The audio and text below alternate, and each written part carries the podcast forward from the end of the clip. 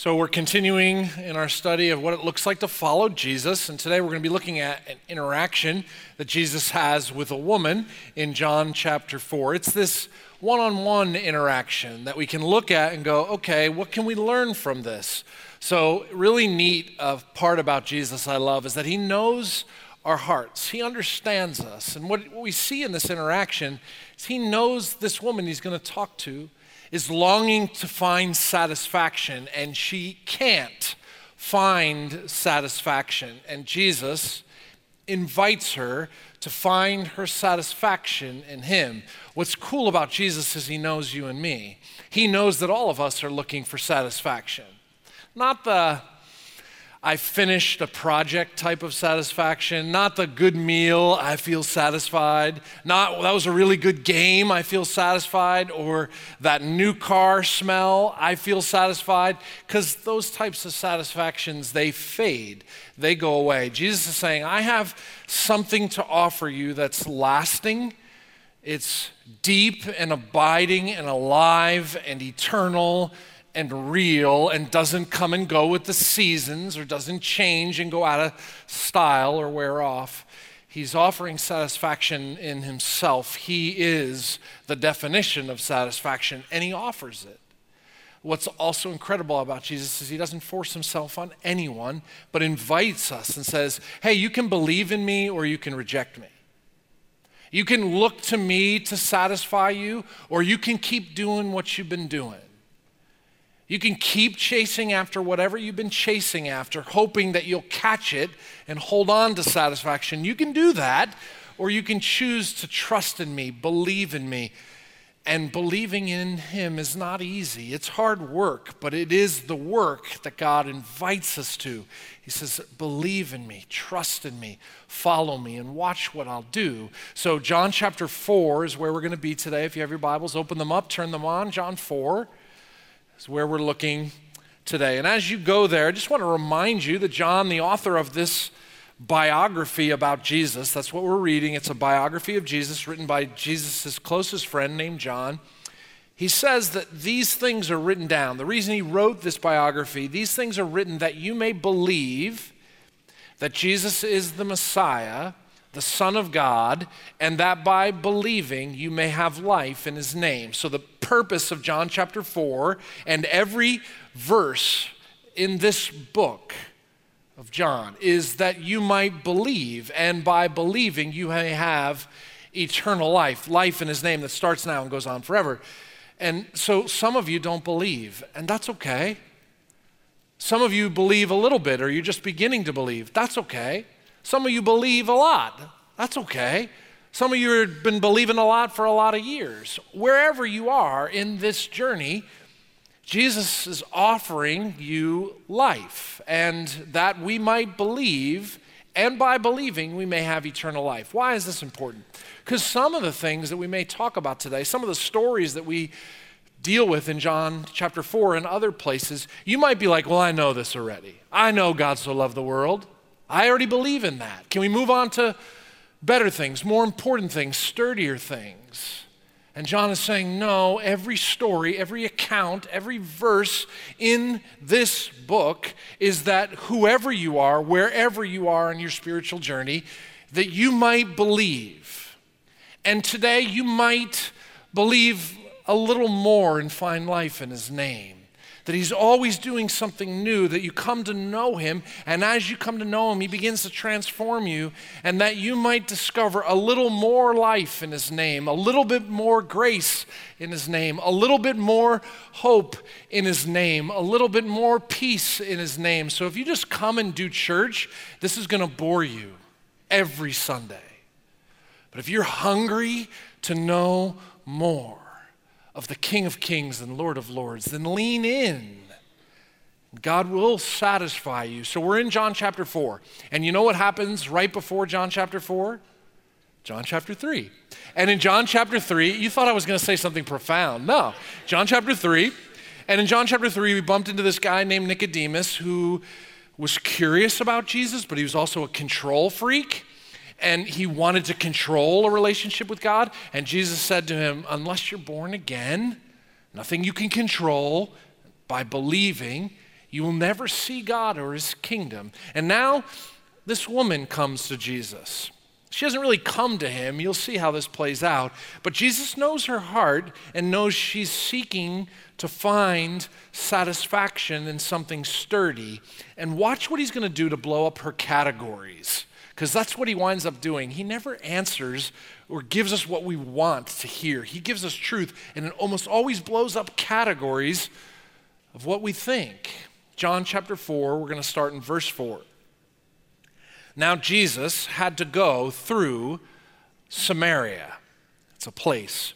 So he came to a town in Samaria called Sychar, near the plot of ground Jacob had given to his son Joseph. Jacob's well was there, and Jesus, tired as he was from the journey, sat down by the well. It was about noon. Jesus had to go through Samaria. Now, let me try to explain to you Samaria. It's really important. Jesus is a Jewish man, and Jewish people prided themselves in their ethnic and spiritual purity.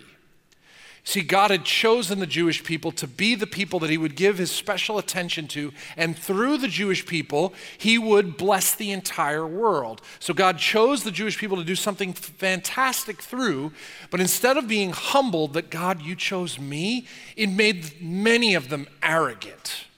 It made them cocky, and they were ethnic and spiritual snobs.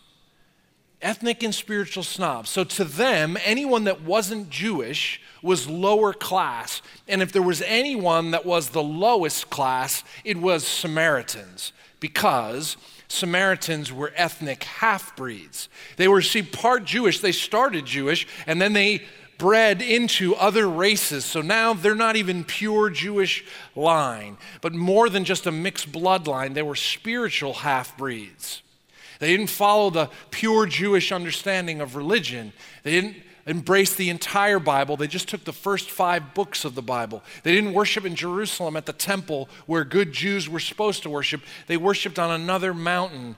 So the only thing worse than being Jewish was being half Jewish Samaritan, and Jews hated Samaritans. And now Jesus and his disciples have to go through half breed land. This is crazy.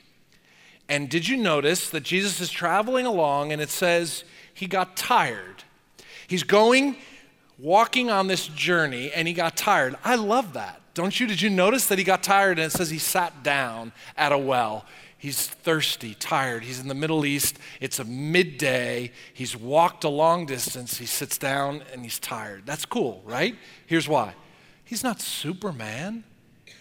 He's tired. He's a person like you and me. Oh, he's the God of the universe, but he's walking along and he gets tired and he sits down at a well. I love that. And look at what happens next in verse 7. When a Samaritan woman came to draw water, Jesus said to her, Will you give me a drink? His disciples had gone into town to buy food. The Samaritan woman said to him, You are a Jew, and I'm a Samaritan woman. How can you ask me for a drink? For Jews do not associate with Samaritans.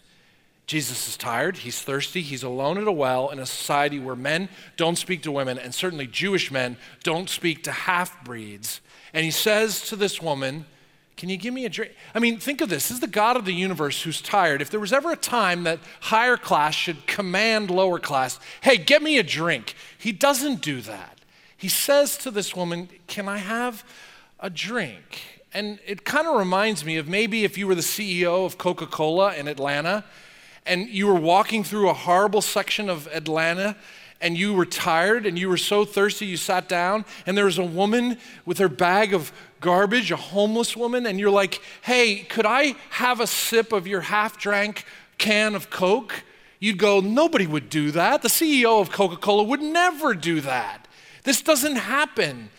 But Jesus asks this woman for a drink, and she says, No way this is happening. How can you ask me for a drink? Jesus' response in verse 10 takes this from being about water to something far more important. He answers her, If you knew the gift of God and who it is that asks you for a drink, you would have asked him and he would have given you living water. If you knew the gift of God and who it is that asks you, you'd ask him. He switches the gears, he turns the tables, just like he did with Nicodemus. If you knew who you were talking to, if you knew the gift of God, all the gifts of God, and this specific gift of God, that the Son of God is sitting right in front of you, so close you could touch him and give him a Coke. The gift of God that's sitting right in front of you. If you could only see and know who I am, you'd say to me, Can I have a drink of water? If you only knew, because I have something that will satisfy you, something that's alive. But how could she possibly comprehend what's going on here? How could she possibly know in this moment? It's midday, it's in the Middle East. Her job is to get water. She chooses, for any number of reasons, we don't know why, to go at midday to this well. And it just happens to be at midday in the well. Nobody goes and does work at midday at the well. So she wants to be alone for some reason. She doesn't want to be a part of the crowds. She's avoiding people. She comes, and now a man is talking to her, and not just any man, a Jewish man. And she responds like we would respond in verse 11 Sir, the woman said, You've got nothing to draw water with, and the well is deep. Where are you going to get this living water? Kind of feel like she might have a little bit of an attitude. Are you greater than our father Jacob, who gave us this well and drank from it himself, as did his sons and his livestock? She's practical, she's skeptical. Tons of questions are swirling around her head as she interacts. Maybe she's thinking, honestly, I hope this creeper leaves me alone. I don't know who this dude is. I don't know who he is. He asked me for water. Now he's talking about living water. Who is this guy and what does he think he's doing? Verse 13 Jesus answered, Everyone who drinks this water will be thirsty again. He, I imagine he points to the well. Everyone who drinks this, this water over here will be thirsty again. But whoever drinks the water I give them will never thirst. Indeed, the water I give them will become in them a spring of water welling up to eternal life. Jesus answered, Everyone who drinks this stuff, whoever drinks this water, will be thirsty again. But whoever drinks the water I give will never thirst. Indeed, it'll become in them a spring that wells up to eternal life. If I put myself in this woman's shoes for just a moment, I have no idea what this guy is talking about. I mean, this is weird talk. Are we talking about water? Are we talking about something else? Who are you? Why are you talking to me? This is messing with my mind. I'm confused at this point. I'm sure Jesus has her attention, but I'm sure she's scratching her head and trying to figure this conversation out. And it's easy for us, this side of it, to look at this conversation and this passage in the Bible and to understand that Jesus isn't talking about physical water. He's using water as a metaphor for something much more important, a, a, metaphor for something greater. I think he's using it as a metaphor for satisfaction, and he offers her satisfaction. He says, That water doesn't satisfy, but if you drink this water, you will never thirst again. You see, she's got to keep coming back to this well every day to get the water right? It's her daily chores. If I want to drink, I don't have a spigot. I don't have Poland Springs from Costco. I got to go to the well. I got to drop the bucket in the well. I got to pick the, I got to bring it home. And then I drink the water and I go back and get more. I go back to the well over and over and over again and I drink. And then I have to keep going back and keep going back. And Jesus is saying, I'm offering something to you that you don't have to keep going back to get more. It's a living water that when you drink it, you will never thirst again and you won't have to keep coming back again and again and again. And he's not talking about water. He's talking about how all of us are longing to be satisfied with something and how every human keeps going back to some well somewhere. What well do you go to? What well do you keep going to over and over and over and over again, hoping, trying to get satisfaction? Maybe it's the well of popularity and acceptance. I just want to be liked. Maybe it's the well of relationships. I just want someone to love me. Maybe it's the well of power. I just need to control everything and everyone. Maybe it's the well of numb. I just want to be numbed out. I'm going to do whatever, take whatever, drink whatever, smoke whatever, eat whatever, sniff whatever, so I don't have to feel anything anymore. Maybe it's an intellectual well, if I just learned a little more. Maybe it's the career well, if I just climbed a little higher. Maybe it's the bigger house, better technology, more money, better car, the well of if I just had more. Maybe it's a religious well that you keep trying to seek and find and know beyond a shadow of a doubt that you're forgiven and God loves you. Whatever you keep going back to over and over again, weeks, years, months, decades, that you keep going back to, Jesus says to this woman, Everyone who drinks water from those wells will be thirsty again, but whoever drinks the water I give will never thirst again. He's offering something so much more, and it's an invitation. But beyond giving this woman satisfaction, he offers purpose. He offers her purpose. He says, You will become a spring of water, that if you accept what I'm giving you, if you believe what I'm saying, that you're going to become a spring. What's a spring do? A spring is a source of water for people. He's saying, now catch this. I want to so satisfy you, so satisfy you. And that satisfaction begins to so transform you that people are going to come to you. That He's going to give us purpose beyond ourselves. And I can find my purpose in becoming a source of Jesus for others. I mean, this is what he wants to do in and through me, not just give me satisfaction. He wants to give me some greater purpose that I can become a source of Jesus for others. That when I believe in Jesus, that I become transformed by Jesus and I begin to follow Jesus and I can become Jesus to other people. I mean, that's incredible. That people are going to be drawn to me not because of my great looks, not because of my spiritual, religious, my career, my abilities, my money, my time, my gifts. People aren't going to be drawn to me for any of those reasons, but I'm going to find my purpose in becoming a source of Jesus for others. That as He starts to transform me through His living water, I will have the opportunity to be Jesus for other people. So out of you can flow Christ's peace. Out of you can flow Christ's power. Out of you can flow Christ's joy. Out of you can flow Christ's mercy.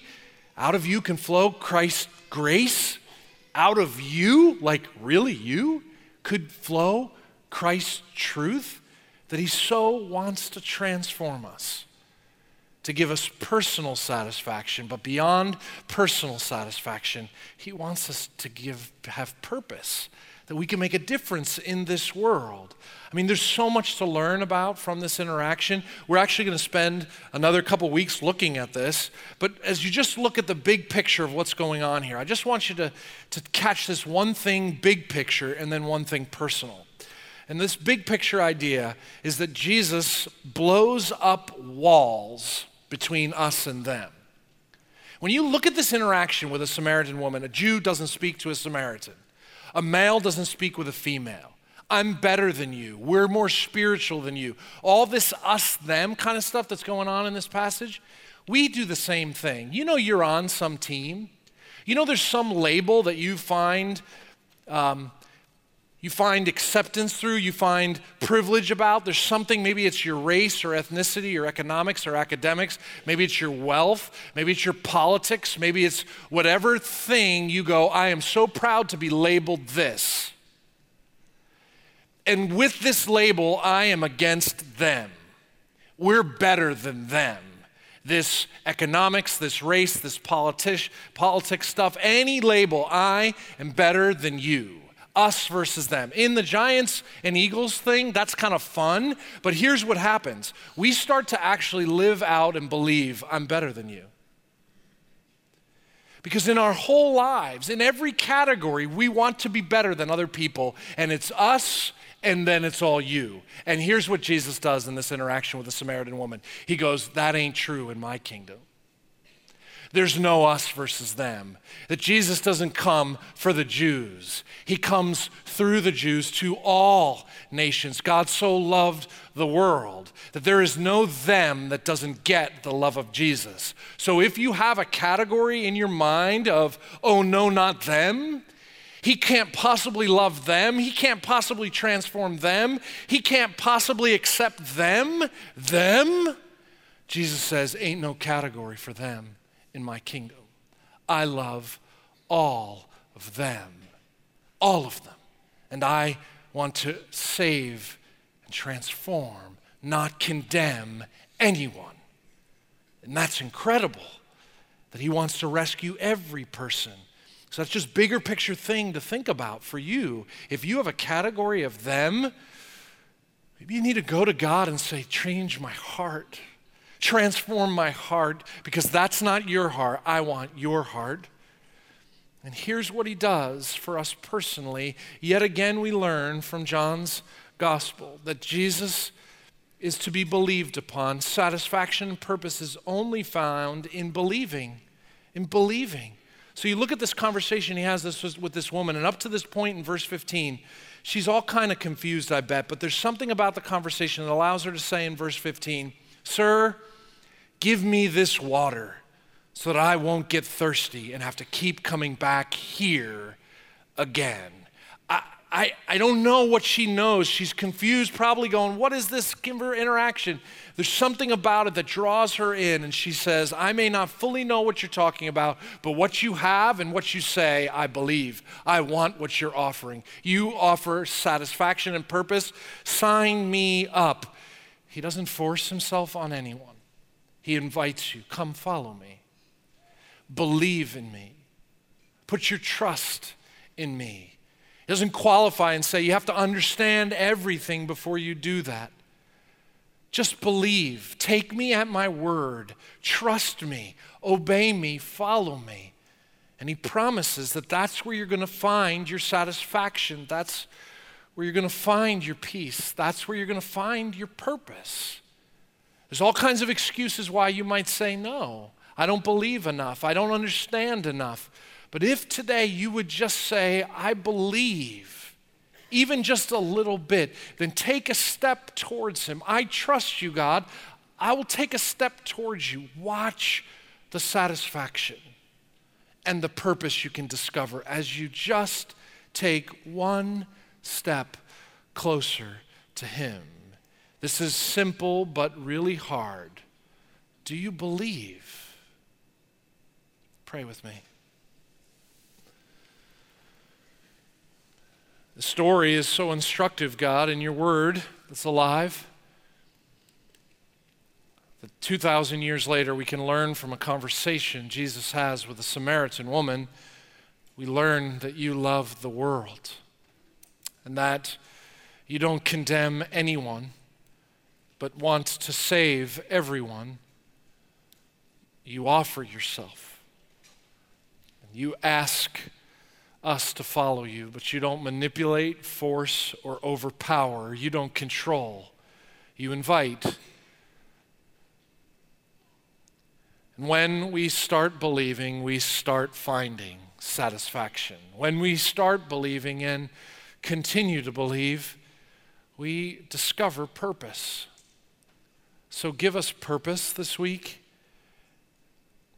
Help us to see that life is so much more than just what we eat or drink or what we wear or what we have or what we do. That eternal life is found in you, and when you are in us, we are a source of light and love for the people around us. Make us into springs of you, Jesus, that others would get the grace of Jesus splashed on them when they're around us. The peace of Christ would splash from our lives to others. Only you can do this. Change us from the inside out, I pray. In Christ's name, amen.